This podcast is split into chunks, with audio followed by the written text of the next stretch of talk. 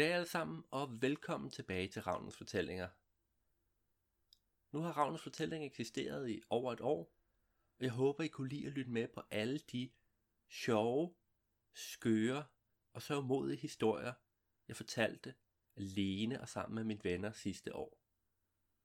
Men nu skal I have den første historie fra 2019, så sæt jer til rette, find en kop te frem og lyt med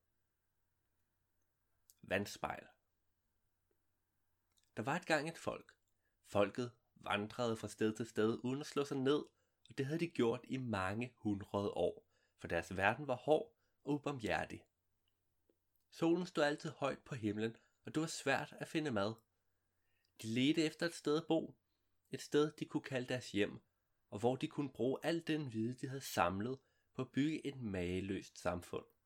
Og mageløst, det ville de blive, for de havde set og lært meget i deres endeløse vandring.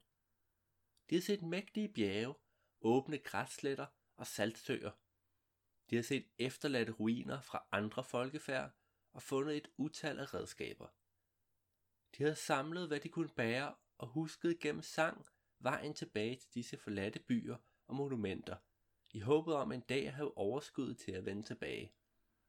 Og det var klogt gjort, for skønt det tog mange generationer, fandt de til sidst et sted at bo.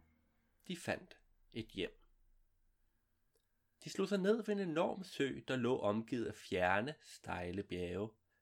Søens bred var en ren oase, for her voksede planterne vildt og voldsomt, og der var mere end rigelig frugt til folket. Søen selv var fyldt med fisk, og det var nærmest umuligt for fiskerne ikke at få noget i nettet, når de sejlede derud i deres små sivbåde, hvilket var ganske belejligt, for man kunne ikke se særlig langt ned i søen. Når fiskene lå i overfladen, kunne de lige anes, men så snart de dykkede dybere, var det umuligt at følge deres bevægelser, for vandet var mørkt, ja nærmest sort. Folk havde altid undret sig over dette mærkelige fænomen. Hvordan var vandet blevet farvet? Skønt de tænkte længe over det, fik de intet svar, og det var i grunden heller ikke så vigtigt, hvorfor vandet var sort. Det vigtigste var, at det ellers var rent, kunne drikkes og bruges til at vande deres nye store frugtplantager, og det kunne det. Deres samfund udviklede sig, og byen afspejlede dette. Fra de første telte til simple lerhuse til massive bygninger udhugget af sten. Med tiden begyndte folket at specialisere sig inden for forskellige grene. Nogle udviklede deres fiskeri, andre arbejdede i frugtplantagerne, og andre igen var håndværkere og statsfolk. Og sidst, men ikke mindst, var der tænkfinderne. Tænkfinderne havde til opgave at lede efter fortabte genstande eller gamle, glemte idéer i diverse ruiner og efterladte byer, som der spredt rundt omkring i den ubarmhjertige verden. De fulgte de gamle sange og legenderne, der var blevet fortalt fra mund til mund i generationer. Skønt det var svært og ofte tog ganske lang tid at finde frem til de rigtige steder, så var deres søgen normalt succesfuld. Når de fandt et interessant sted, uanset om det var beskrevet i sang eller ej, så tegnede de det ind på et kort. Et kort, der kunne bruges til at finde tilbage, hvis nødvendigt. Disse kort blev opbevaret inde i et kæmpe bibliotek, og her trænede kommende tingfindere i at aflæse og forstå dem. Kortene var ikke sorteret kronologisk eller geografisk, men derimod så afspejlede de deres tegner.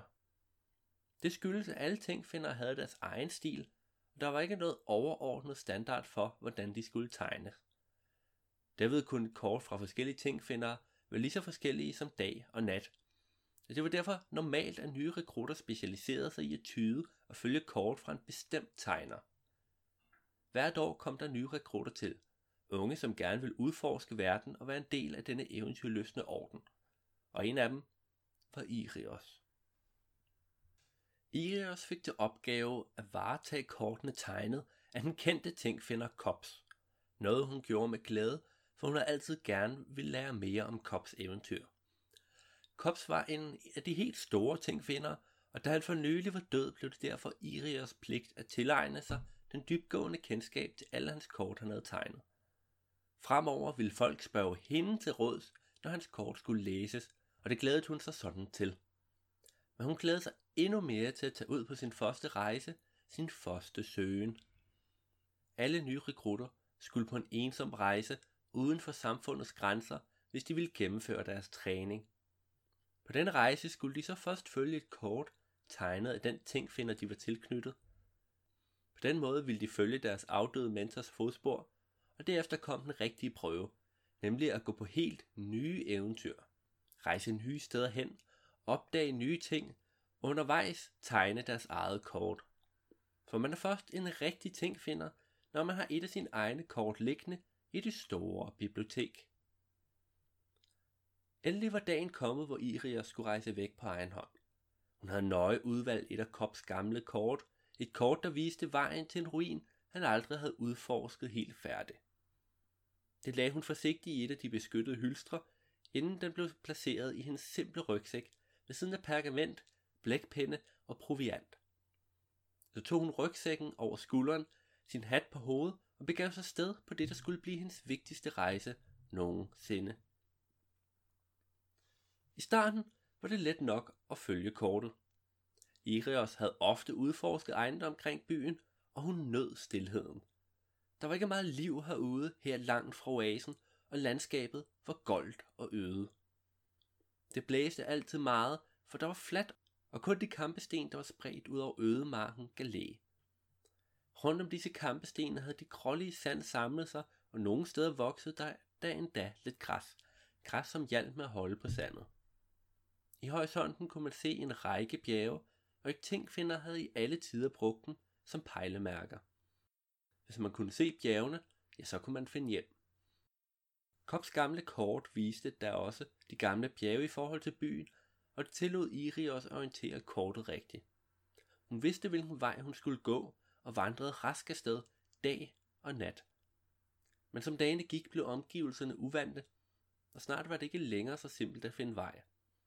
Igen og igen stødte Irios på klipper og resterne fra byer, der ikke var tegnet ind noget sted. Hun var ganske sikker på, at hun ikke var kommet uden for kortet, men hvorfor var disse ting så ikke på det?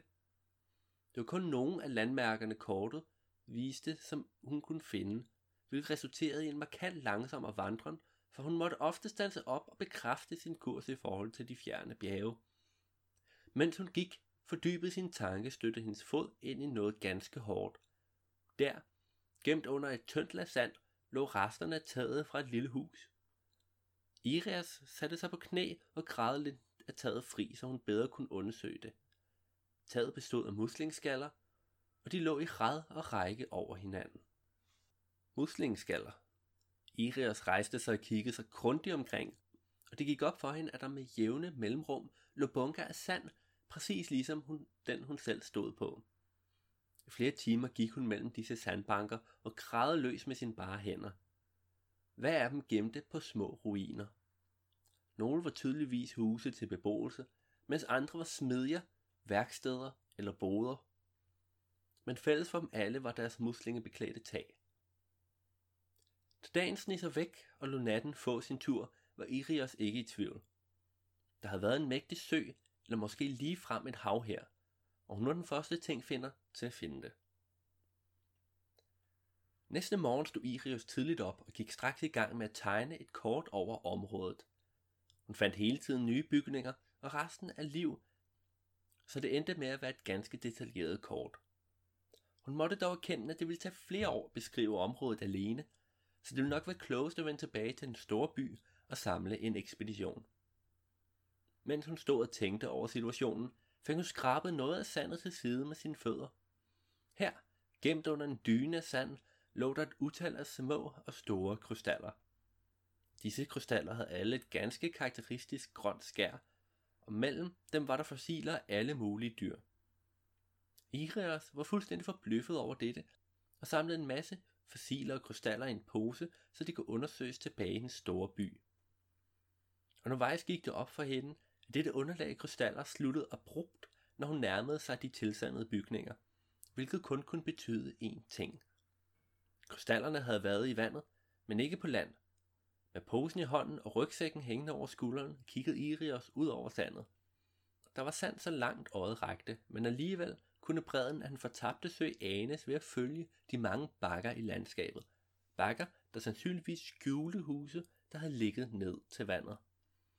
Dette fund var anderledes. Det var nyt. Det var fuldstændig unikt.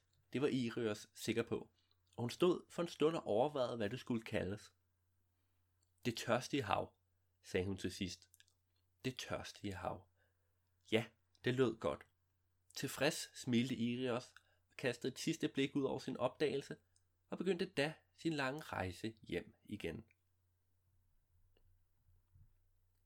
Ørkenens grålige sand bølgede sig gennem landskabet, oppefra kunne det hele godt ligne en sandkasse, hvor vind og vejr sloges om, hvordan sandet skulle ligge. Hele dagen havde en kraftig storm raseret, hvor blæsten rykkede kilometer lange klitter og troede med at begrave de ensomme klipper og sten. Men ved at rykke sandet havde stormen også afsløret skjulte bygninger, bygninger som Irios syntes virkede underligt bekendte. Hun havde ikke set dem før, men så alligevel. Og lige med et gik det op for hende. Hun tog Kops gamle kort op og undersøgte det nærmere. Monumentet ret forude var tegnet ind på kortet, og det var resten af huset her også. De havde været skjult under sandet, hvilket forklarede, hvorfor hun havde overset de fleste af bygningerne, da hun fulgte Kops kort det første gang. Nu kan du tro, hun var glad for hendes eget kort, for der havde hun tegnet alle de pejlemærker, hun havde fundet. Når hun kom hjem til den store by, ville hun tegne et helt nyt kort, et der havde både Kops og hendes egne landmærker, og så selvfølgelig det tørstige hav. Tanken gjorde Irios så glad, at hun straks med fornyet styrke fortsatte sin vandring gennem det golde landskab. Snart kunne der ane civilisation i det fjerne, og det gik ikke længe før det velkendte hvide spir på Tingfindernes bibliotek var synligt. Inden længe havde hun nået byporten, og hun blev modtaget med glæde og jubel af sine venner og kollegaer. Der var ikke nogen fast tidsramme for en Tingfinders første eventyr, men Irios havde nu alligevel været væk i så lang tid, at folk var begyndt at blive bekymrede. På vej hen mod biblioteket fortalte hun og viste, hvad hun havde fundet, og alle, der lyttede, var frygteligt betaget af hendes opdagelser. Hun spildte ikke tiden med at tegne et helt nyt kort, et, der samlede Kops og hans egen viden, et, der i den grad var hans afværdig. Hun tog kortet, og foran en forsamling af venner, familie og andre tingfindere, lagde hun kortet på plads i en ny sektion af den uendelige reol. En sektion, der var lavet specielt til hende. Og så kunne hun endelig kalde sig tingfinder. De næste måneders tid var ganske hektisk for Iris. Hun rejste hele tre gange frem og tilbage mellem den store by og det tørstige hav, og når hun sjældent gang var hjemme, så brugte hun al sin tid på sit studerkammer. Hun undersøgte hendes mange fund, fund der afslørede mange hemmeligheder. Der var smukt formede redskaber, hvis formål hun kun kunne gisne om. Tabletter med uforståelig skrift og rester af vindblæste glæder. Så mange ting var der, så meget ny viden at få, at Irios slet ikke var nået til at undersøge de grønlige krystaller nærmere. Men en dag kom hun til at skubbe nogen af bordet, og så kan du tro, der skete noget mageløst. Ved siden af bordet havde Irios en spand med vand stående, og i den faldt de mange krystaller. Plask. Vandet mistede lidt af sin ugennemtrængelighed. Plask. Den sorte kulør var snart ganske grålig. Plask. Med et forsvandt al farven, og vandet var nu ganske klart. Tænk sig, Irios stod i nogle minutter og stirrede målløs ned i vandet. I utallige generationer har folket levet af det sorte vand fra søen. Det var hele grundstenen i deres samfund. Men nu så Irios for første gang klart vand. Det var så betagende. Hun samlede spanden op og bemærkede, at den var lun. Krystallerne havde ikke blot fjernet farven, de havde også varmet vandet en smule. Mystisk, meget mystisk. Med spanden i hånden gik Irias ud af sit kammer og viste vandet til de andre tingfindere. Deres forbløffelse overgik om muligt hendes egen. Snart var det klare vand, alt hvad der blev snakket om i den store by, for det var så særligt, så sensationelt, at der var intet andet, der var værd at tale om. Over de næste mange år blev enorme ekspeditioner sendt afsted til det tørstige hav, altid med det formål at bringe flere krystaller hjem. Irios viste altid arbejderne vej, og lige meget hvor mange krystaller de tog, var der altid flere, for det var godt, for efterspørgselen var stor. Ser du, man havde fundet ud af, at krystallerne kunne bruges til bad. En håndfuld krystaller ville gøre vandet klart og lækkert, og at den proces varmede vandet gjorde kun krystallerne mere populære. En dag blev det foreslået, at man skulle hælde krystallerne i den store sø. Man har altid været nysgerrig over, hvad der gemte sig under overfladen, og da processen jo tydeligvis ikke gjorde vandet farligt, mente man, at det ikke kunne skade noget. Snart blev tons og er der tons af krystaller hældt i søen. Dag efter dag, uge efter uge. Langsomt skiftede vandet farve, indtil det til sidst lykkedes. Søen var blevet klar, dejlig varm, og man kunne se alle de mange mageløse skabninger, der levede dernede. Mange af fiskene havde de fanget før, men der var nu alligevel så meget nyt, så meget spændende. Det var som om lyset fik livet til at eksplodere i et væld af farver og former, og folket kunne næsten ikke tro deres egne øjne. Og Irios var stolt. Det var hendes opdagelser, der havde gjort dette muligt, og i lang tid fejrede hun sammen med de andre i den store by. De var nu helt sikre. De boede i et sandt paradis, og dette var starten på en guldalder. Men hvad de ikke vidste var, at de tog fejl. Et stykke tid var alt fryd og gammel. Det blev en sport at dykke i søen, og det var ganske normalt, at unge mennesker konkurrerede om, hvem der kunne dykke dybest eller holde vejret længst tid. Men med tiden lagde man dog mærke til noget mystisk. Det virkede som om vandstanden faldt. Det gik langsomt i starten, men efter nogle år tog det fart. Søens bred blev hele tiden rykket længere ned, og da det meste af søen var et dybt, stejlt hul direkte ned i undergrunden, måtte man snart udhugge trapper og stige i klippesiden for at nå ned til vandoverfladen. Denne udvikling fortsatte, og snart blev folket bekymrede. Hvor længe ville det gå, inden alt vandet var væk? Hver dag steg der vanddamp op fra søen, og hver dag blev deres livsgrundlag mindre. Da vandstanden var blevet så lav, at man for første gang nogensinde kunne svømme ned til bunden af søen, blev det besluttet, at der skulle gøres noget. Irios, der nu var en ældre kvinde, kom med et forslag. Hun har søgt vidt og bredt for en løsning, men uden held. Hun så ingen anden udvej, end at folket skulle forlade den store by og på ny blive nomader. Denne idé blev bestemt ikke taget godt imod, men det blev også snart klart, at ingen andre havde noget bedre forslag. Snart ville vandet være væk, og hvad skulle de så gøre? Oasen ville forsvinde, og de var alt, alt for mange til at kunne klare sig, som deres forældre havde gjort. Efter meget diskussion nåede de frem til, at folket skulle deles op i mindre grupper, og hver især rejse et nyt sted hen. Hver gruppe ville få tildelt en tingfinder som guide, og i de efterfølgende uger rejste flere og flere folk afsted. Den før så mægtige by blev langsomt forladt, og Irios stod for forberedelserne. Hver gruppe fik så meget, de kunne bære af bøger. Tænkfinderne tog hver de kort, de var specialister i med. Skønt den store bys viden blev spredt for alle vinde, var Irios glad for, at det ikke gik tabt. Og da den sidste gruppe var sendt afsted, stod Irios tilbage, helt alene i byen. Hun har sagt, at hun ville indhente dem, når hun har samlet det sidste grej, men det gjorde hun ikke. I stedet satte hun sig der, hvor søens bred engang havde været, og nød synet en sidste gang. Civilisationen, byen, de hvide spir på tingfindernes bibliotek, resterne af plantagerne, og der, langt under hende, vandet.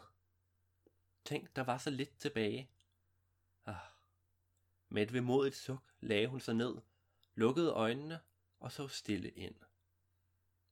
Dage blev til uger, og uger til år.